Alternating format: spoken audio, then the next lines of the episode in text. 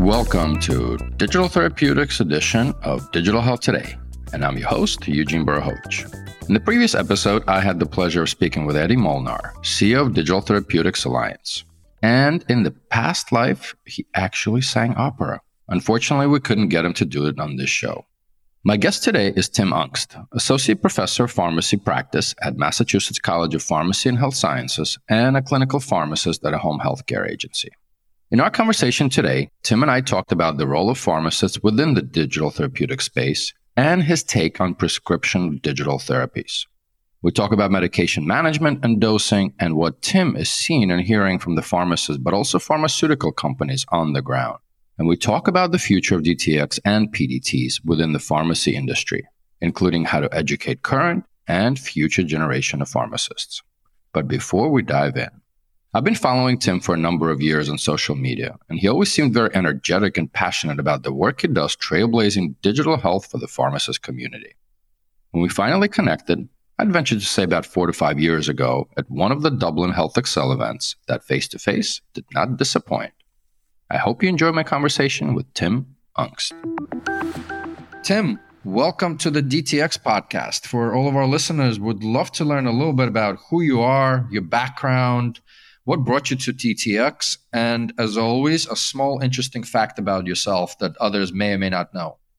Sure. I mean, this is a field I'm so passionate about. I've been in M health and digital health for about a decade now. And the things that really got me into this was that I was, as a pharmacy student, I remember when the smartphone came out, where I'm in the back of the classroom and I'm just like, oh, this is a new device I could just like look up answers on on the go. I can look up information on the go. And the question became quickly to me like, what is the implications of this? Like, you know, this is early 2000s. Steve Jobs just got off the stage. I'm looking at this device like, I've never had this. I have to carry around medical textbooks that can kill a man if I hit them with this.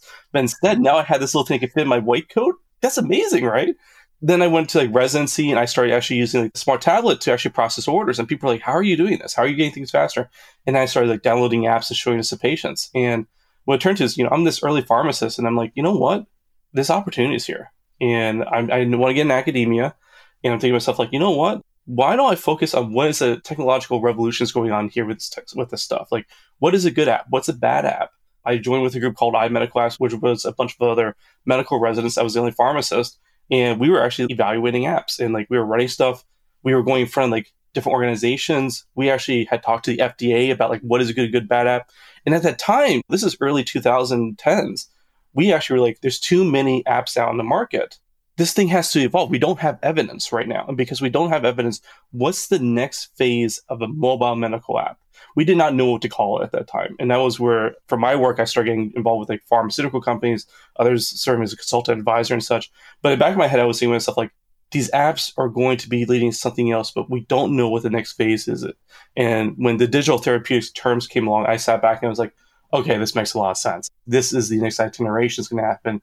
It just took a lot of people coming together trying to think, what do we need to research? What's the money behind us and such? Because even for us as medical and pharmacy and clinicals, we're looking at, but we didn't have a background in the regulatory market that was coming up that had needed to be at play for this. We could just look at this stuff and say, was it clinically meaningful? We could evaluate it, but we were struggling with saying, you know, what was that next phase? So, in the two words, you're a trailblazing pharmacist discovering new frontiers for the patients and for the pharmacist to leverage in order to enhance outcomes. That's more than two words, but I don't know. I just gave you a tagline. I'll take it. Interesting fact my summer job during pharmacy school was I worked in industry. I actually did welding. When people say industry, like, oh, you're like pharmaceutical company. Like, no, no, no. Like that was my first thought.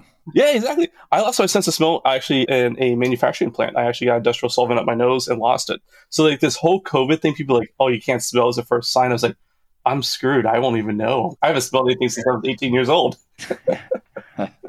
Appreciate that fact. You know, good to know sorry to hear about loss of smell. I did lose it at one point through COVID, very, very briefly, and that felt pretty, pretty horrible. But you must be used to this by now. Let's dive right in. There's all these discussions around DTX, prescription DTX, non-prescription. As a pharmacist that deals with prescriptions, your quick take on PDT versus non-PDT? PDT right now, the fact of the matter is, one, the DTX field everyone started calling themselves a DTX. That like flooded the market. Once when you start getting away from like, if you don't mind me mentioning companies like certain companies like yeah, like you know, early incomes like Pear being like named and like that FDA clearance, we saw Akili and such pop up. You know, we saw we saw these come on, and then all of a sudden we saw all these other companies that were traditionally not defined as a DTX come on, and I feel like that really muddied the space. It's like you start looking at their background, you're like that's not a DTX, and I think for these companies that were the early incumbents had to really step out too, and that's why we saw this whole push for PDTs too. That aside, though, the biggest issue I've seen in the past five years with this market is definitely payers. Payers is the biggest thing. Like, how do you get a product to market wants to actually pay for? You can have clinical value, but do you have a financial value stream that makes sense that someone's actually, you know, yeah, I want to pay for this and give you this for a service. So I think PDT is really where is a natural evolution trying to tap into already existing market stream, which is medications at the end of the day eventually, could there be a separate thing, payment scheme and such? Sure, I've been in those conversations. Yeah, those exist. But right now, like, how do we work with what's feasible right now? Some of you know prescription medication market trying to mimic that is a low hanging fruit.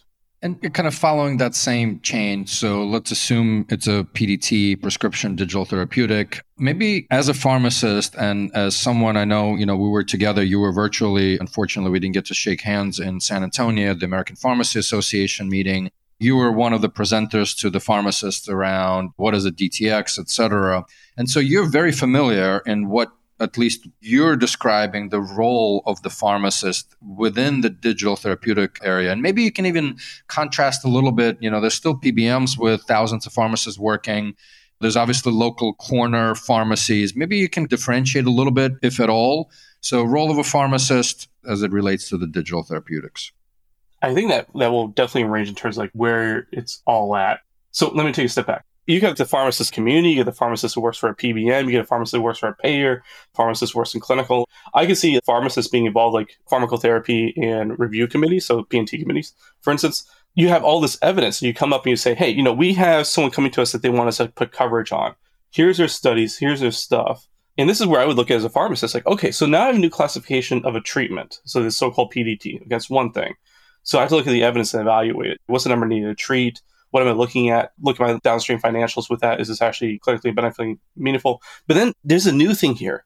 How do I compare that PDT against our current standards of care, which is traditionally a medication? You have like new medication comes in, like, oh, we have a new drug that's in the same class. We want to compare, like, oh, you know, it's once a day versus twice a day versus blah, blah outcomes, whatever have you. But now we have this new thing here. So does that go along with traditional standards of care? Do we collaborate with that?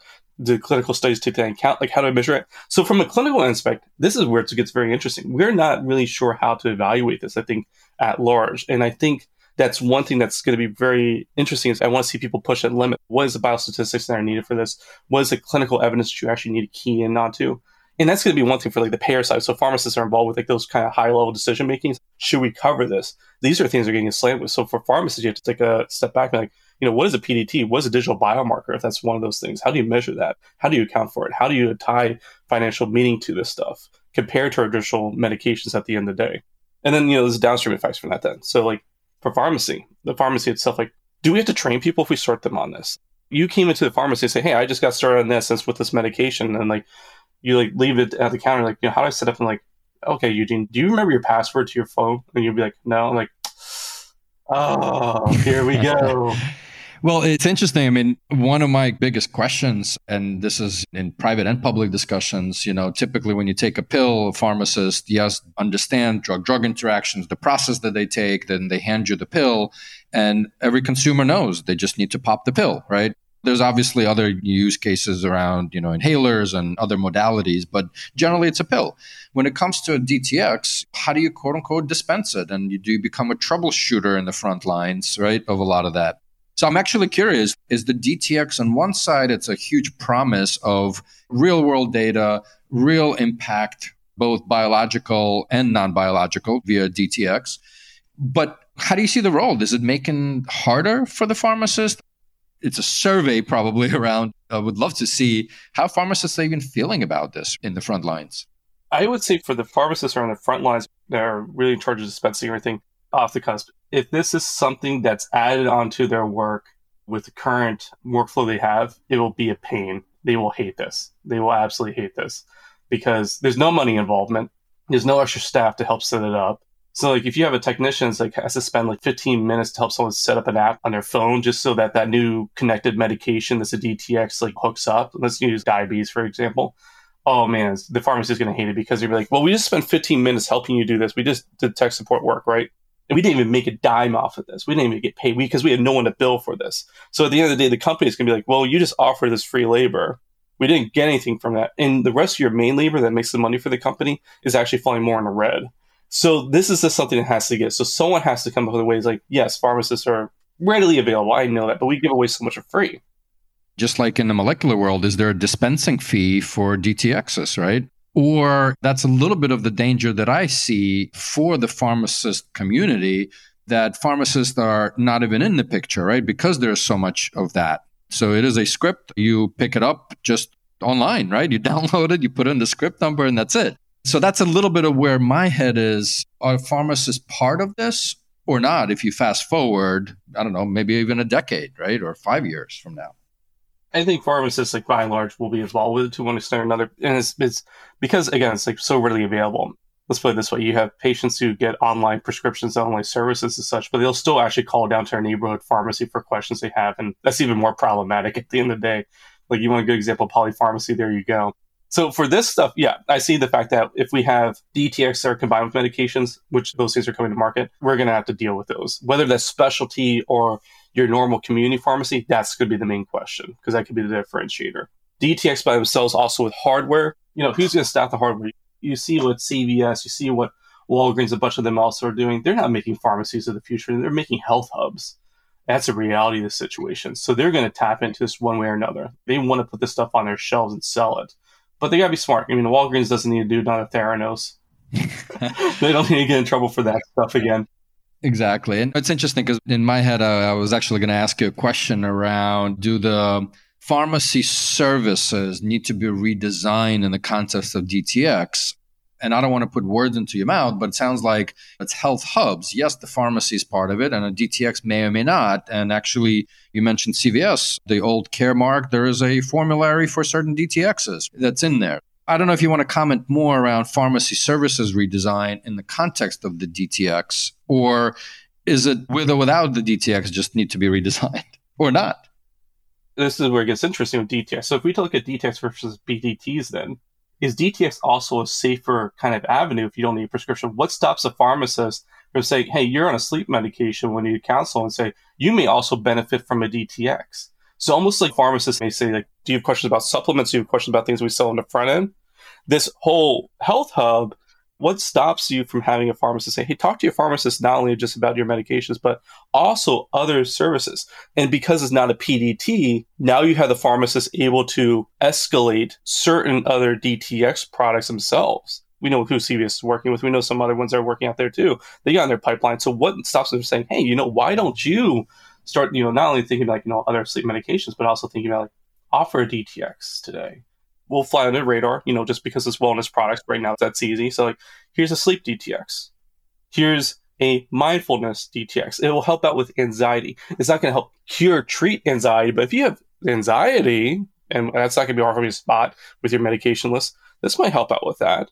This may help out with XYZ. So I am very curious about that DTX PDT split. If it's a pure DTX that the pharmacists themselves can help push out, that that may align out because they're going to see like all the medications. It's not hard like when someone's medication list to talk to them, like, oh yeah, you have X Y Z conditions. Could this be something else that we can help out with?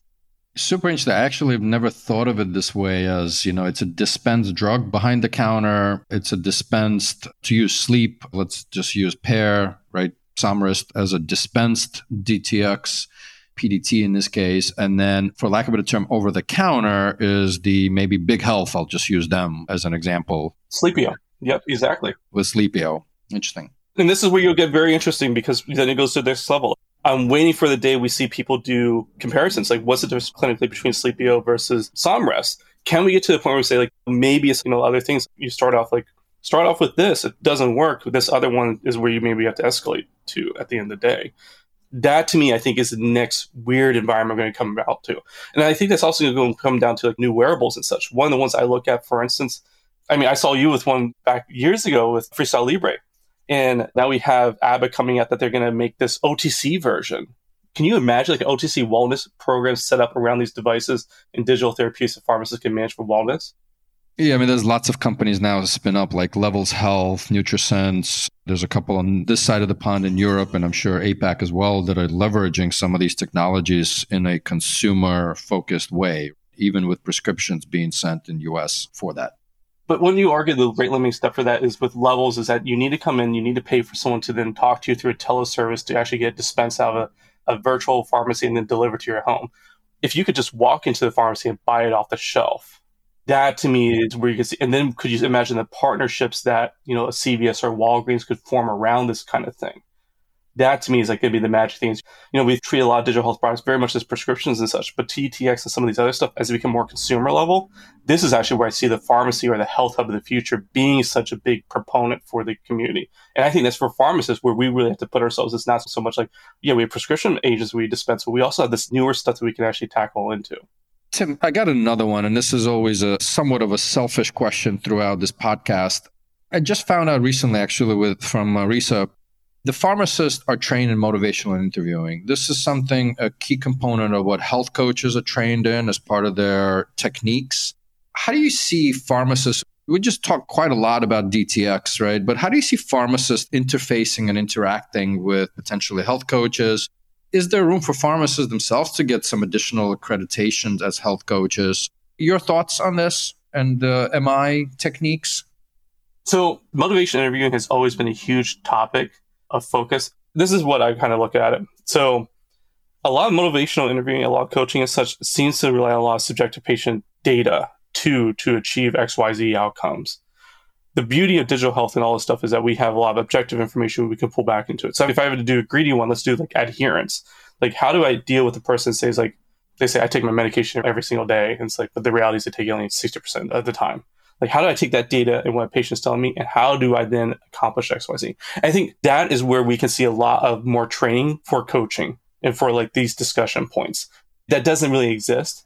I feel like in terms of like this level, so I think the next level of how you deliver that coaching is actually going to be really key, like taking this kind of information, this data, and combining it together. And what does that mean for the pharmacist? I think it's actually, I talk about training. This is where the data analytics stuff comes into play. That's where all that stuff really works together because I think health coaching, as we see more information that we can pull upon, is going to evolve even further. It's not just gonna be like, you know, one on one, like that personality and everything else. I think it's also the build up also of synchronous and asynchronous integration. I think it's to be a conversation about, you know, what's the best way and medium to communicate with each other. Pharmacists being in person, is that going to be a favorable thing for some health coaching or not? And I feel like it's going to turn into for some programs, they may be like, you know what, if you have a health coaching business and you're tied with XYZ business, it may be like, we're going to offer a lot of asynchronous or virtual. And at some points, we will have you walk in and talk to someone. Maybe that'd be like, you know, once a year or something like that, or something. like, But when do you want to kick it up for certain levels? So this is where I think it might add that extra level of a hybrid care model that we never saw in the past. And I think that's one thing that I'm really excited to see. You know, it's interesting. And this is why, like, what we've seen and kind of hearing doctors are prescriptive where I think in the front lines, pharmacists are also trying to understand not only the clinical aspect of that prescription, but also seeing that human being in front of them or on the screen or at least over the phone. And, you know, in the conversations we have, and especially as it relates to medication adherence, a lot of times the healthcare system is so inwardly facing that adherence, even the word adherence, I've said this last season, I hate that term. It's somebody telling you what to do versus saying, as a health coach, what is that goal you're trying to accomplish? And I hate to say it, it could be as simple as I want to be able to walk two blocks because I'm taking my medication, right? Depending on your therapeutic area and disease. So that's kind of, you know, what we're seeing and hearing. So thank you for that. I'm going to throw back to you. I think the one of the things I really want to see change, like, you know, we say diabetics instead of patients with diabetes. One thing that's just stood back to me as an academic writing a lot. It's the journals and the guidelines and everything that's written. It's like you have a 4,000 word limit to spell out certain of these phrases that are more patient friendly. Doesn't happen. I would love to see that change at some point. I'm sitting there like, oh, I got to change this language. I got to cut like 500 words. Where do I cut down for 500 words? Like patients with diabetes turns into diabetics because that'll save me like 30, 60 words downstream. This is where healthcare has to catch up with certain things because we have old traditional things that reinforce these premises. So I like you saying that. I really do. We're going to take a quick break and be right back with Tim Aungst. PharmD, and an associate professor of pharmacy practice at Massachusetts College of Pharmacy and Health Sciences. As we're sort of in the uncharted territories, as you alluded to earlier, right? I mean, we talked about this the dispensing behind the counter, the OTC concept for digital therapeutic. I mean, let's even touch on medication management. What is the medication as a DTX? You know, how are you thinking about this? And I think, again, lots to be discovered in the space and lots to be educated upon through the probably the pharmacy schools and many other avenues. But how are you thinking about medication management and the dosing? Yeah, I think that's a great question. Megan Coder and me have had these discussions multiple times. And one thing that she would always talk about is medication reconciliation. What if I have a person come to the hospital and they're on a DTX product used for substance use or for, you know, even depression, anxiety, should us as a pharmacist be like looking and be like add in be like, oh yeah, they still need to have these treatments. If they don't, then because it leads to treatment failure. How do we make sure this doesn't interfere with XYZ? Do DTX have drug interactions? Do they have disease interactions we need to be aware of? These are things I think we need to be cognizant of.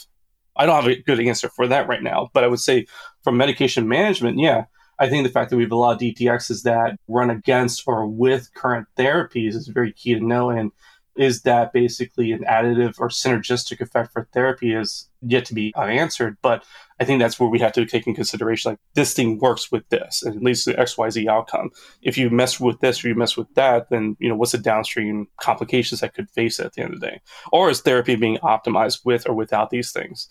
I think that's one thing that's going to come up is you're going to see arguments for like in like pharmaceutical market, like generics, like, oh, yeah, the traditional generic drug, but then, you know, a pharmaceutical company with another company made a DTX with their branded drug. Does that actually have better outcomes? We talk about social determinants of health, we talk about health equity and such. Like, do we eventually enter this weird digital discord where, yeah, you take a generic medication and all you're going to rely on is like the pharmaceutical endpoint. Whereas if you have really good insurance or you have some other background, they maybe say, oh, yeah, you qualify for a medication with a digital treatment.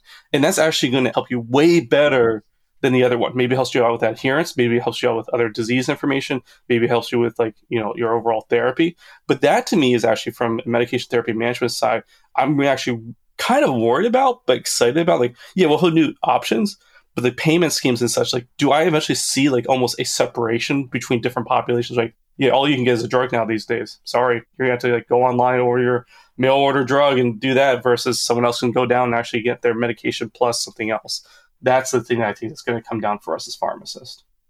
I'm curious, what are you hearing, seeing from pharma? I mean, pharmaceutical companies obviously have their market access, their distribution channels. They work, uh, they're kind of frenemies with PBMs, and therefore the pharmacists at the local corner, but also through the PBM.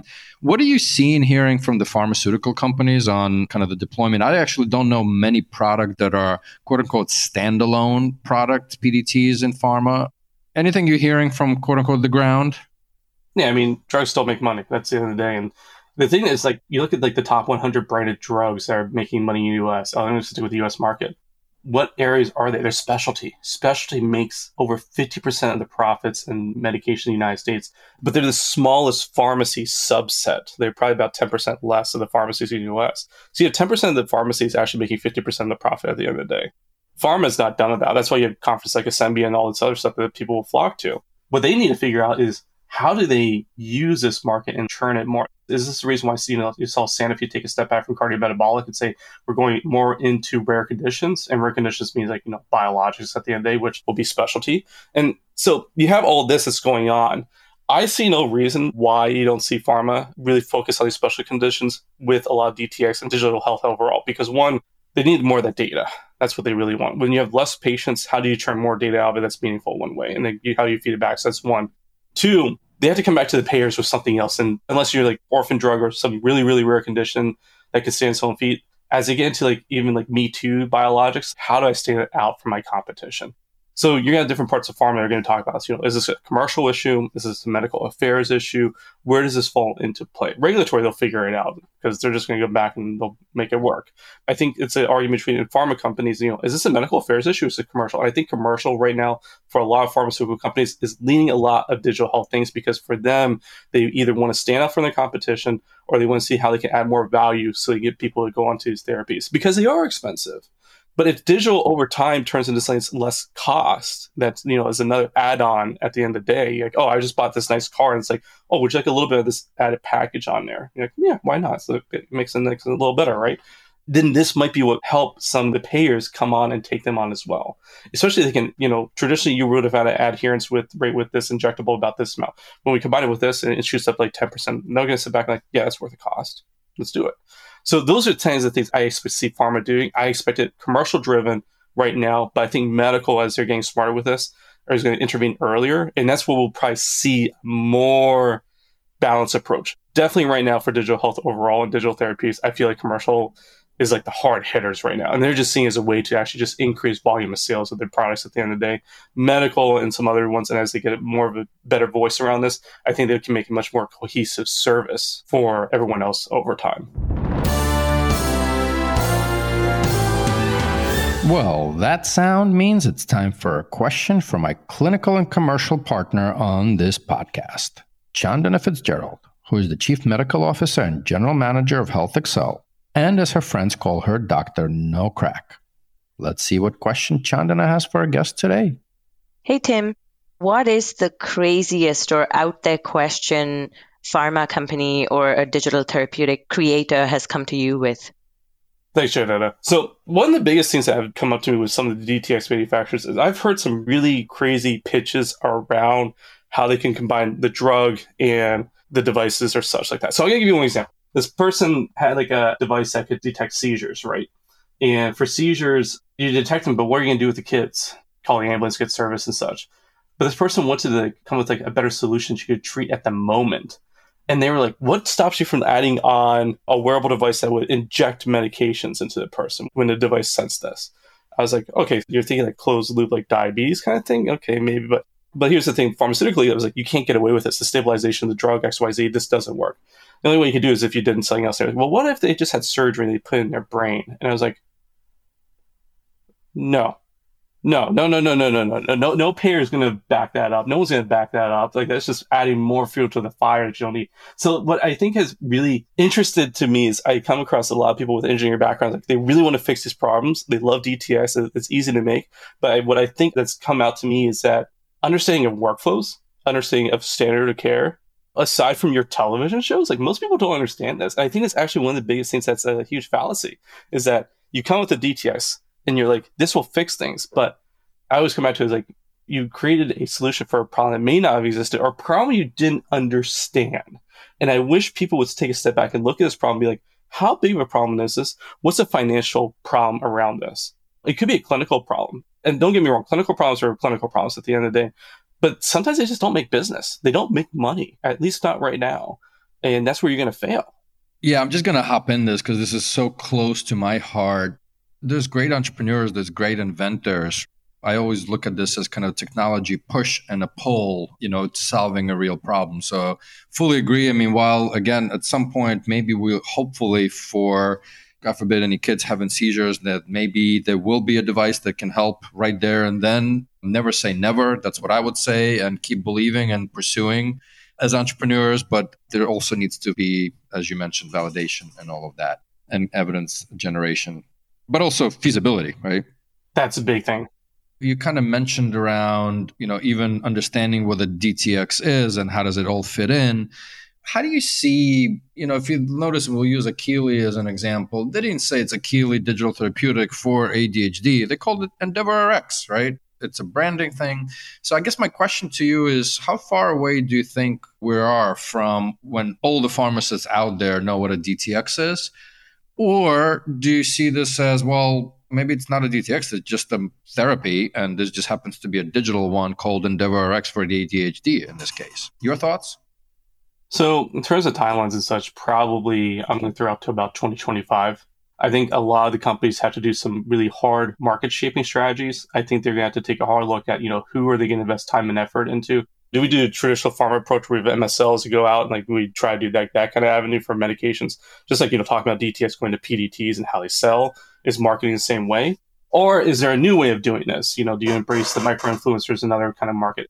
It's all over the place. I don't think it's the best idea, but I think the hard part is where I look at DTX at the end of the day. It's almost like bringing a new class of medications into the market. Like, okay, I finished pharmacy school a decade ago, and you come out and tell me, oh, we have a new class of drugs that works this mechanism of action that does X, Y, Z. Like, I'm gonna have to train myself on this. I'm gonna sit down, have to like you know read this.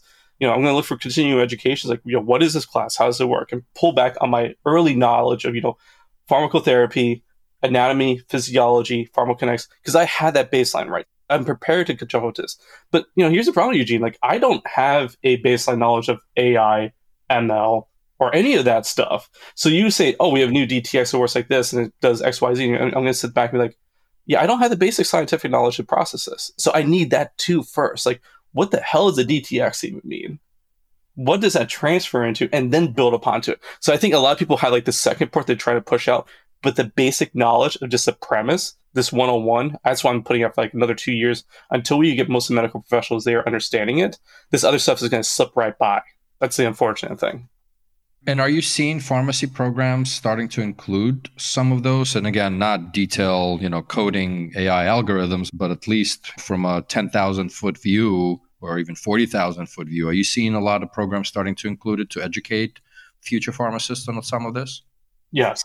That is my leading focus right now is trying to, as a associate professor, like nationally, internationally, I've collaborated with different organizations. Our question is, we know this stuff is coming what is the reality of it? What does it mean for our profession? How do we educate our future and current learners on this material? And even current pharmacists, how to caught up to speed. So there's like three areas we got to do. We got to think about like current practitioners, new practitioners, and upcoming practitioners.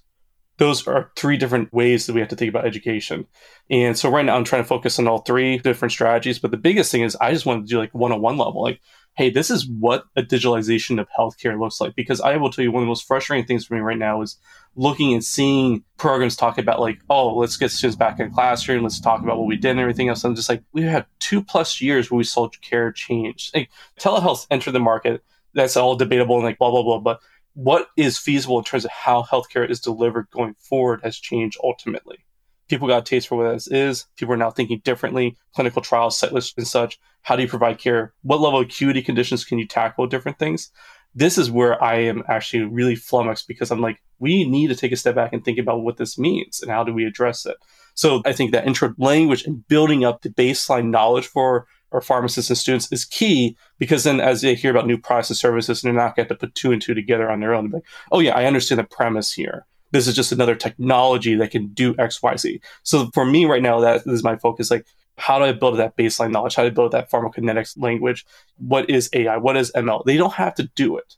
They just have to understand what it means and how to tie that stuff together at the end of the day. So, with all of this, what would your advice be to a pharmacist, pharmacist today that's already practicing, but also the future pharmacists? as it relates to DTX. I mean, I'm sure you have other advice. yeah, and you've heard it, but like in terms of DTX, we need to think long and hard in terms of what this means for our current pharmacotherapy management. Can we separate the medications away from all this tech stuff that comes out in the future? As we see a product come to market, like let's suppose you have drug X comes to market and says this will help reduce heart failure exacerbations by XYZ percent. Like that's great. You look at the methodology and they use another device or such for our question is should we recommend then that that patient should have that device along with that other care? Is that needed to make sure that we achieve said outcome? Or does the medication on its own do that? So we need to start thinking about just beyond like, oh, you take X, Y, Z medication. You also use X, use device Y that works with those things. And then here's the most unfortunate thing I can probably see that's going to be a frustration part next decade or end of this decade you have company X that has this one product and use this one device, company Y that has their own product and another device. And it's like, do I tell a patient to use both devices? Do I tell them to use one? Is that going to be a difference? These are the kind of questions I can see coming downstream that will hit us. And we're going to have to think hard about. And we have to make their clinical recommendation to these people.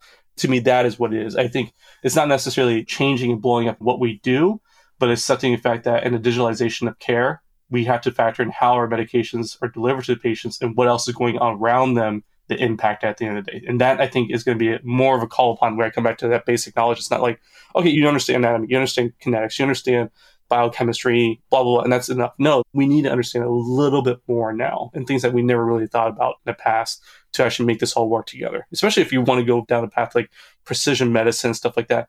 This is what was going to end up happening. This was the end goal. even though I'm not a pharmacist, I'm going to add one more. And I think as we talk through, there's still so much ambiguity in even the what, not only the how, still, right? What is a process? What is a digital therapeutic that just came with a new modality, right? I know there's great definitions, and Digital Therapeutic Alliance is doing a great amount of work around it. So I would just add on kind of resilience and somewhat of an entrepreneurial spirit you know, there's a word doctorpreneur. Is there like a pharmacopreneur? I don't know. I, I think it, that sounds pretty awkward, but uh, some equivalent of that. So, uh, you know, shout out to the pharmacist community. And please, would love to hear your feedback and how you handling this. Open here to hear thoughts. Tim, we started with you. Would love to end with a little bit more about yourself. What gets you up in the morning? In many ways, I regard my current role as driving this change for the profession. I will say in the past decade, I've had colleagues, I've had other people tell me that this stuff is just a fad. Digital will never take off, blah, blah, blah. And I feel the pandemic has justified a lot of my work that I did to get to this point at the end of the day. So what gets me up right now is that I'm hoping someone else will also in my profession will get up and be like, hey, we need to do this. And I will feel justified then. You know, if I can be like the grandfather digital health and pharmacy profession, like that'd be great. If I can be the person to help like drove this interest and such, I would be so happy about it because I think it's what's needed. It's tiring at times. I'm seeing more people pop up that are very interesting. I see like Parisa Vantanka. I see some other people are coming in. I see a new generation of pharmacy students are asking these questions. I'm like, you guys are going to be what's there. So for me, it's like this is my professional driven endeavor to get to the point where I can be like, at least I got the profession thinking about this and accepting of it. After that, I think I probably want to go create. I think the next few years for me is really focus on this market shaping and such. But with a, over a decade's worth of experience and like seeing what has worked and what hasn't worked, I'd also like to take a step back and like I think go to the next level is implementation. It's education. I like to go to implementation next. So like all these questions you ask are things I'm thinking about. Like maybe it's time to go help make that stuff too. So that's the other thing that's getting me up and thinking about that. That I think it'll take a little bit more time, but I think that's going to be what's needed. Fantastic. Thanks, Tim, for being here and educating our audience on the pharmacist view and what still needs to be done in order for the digital therapies to be in people's hands and uh, helping with those health outcomes. Thanks, Eugene. Appreciate it. Thanks for tuning into the Digital Therapeutics edition of Digital Health Today, a production of Mission Based Media. Be sure to subscribe to this podcast on your favorite podcast player so you're automatically notified each time I speak with one of these amazing leaders and trailblazers who are forging the path for digital therapeutics. If you'd like to learn more about Your Coach Health or HealthXL, you can find the links to this and more in the show notes for this episode. I'm Eugene Borukhovich, and catch you next time.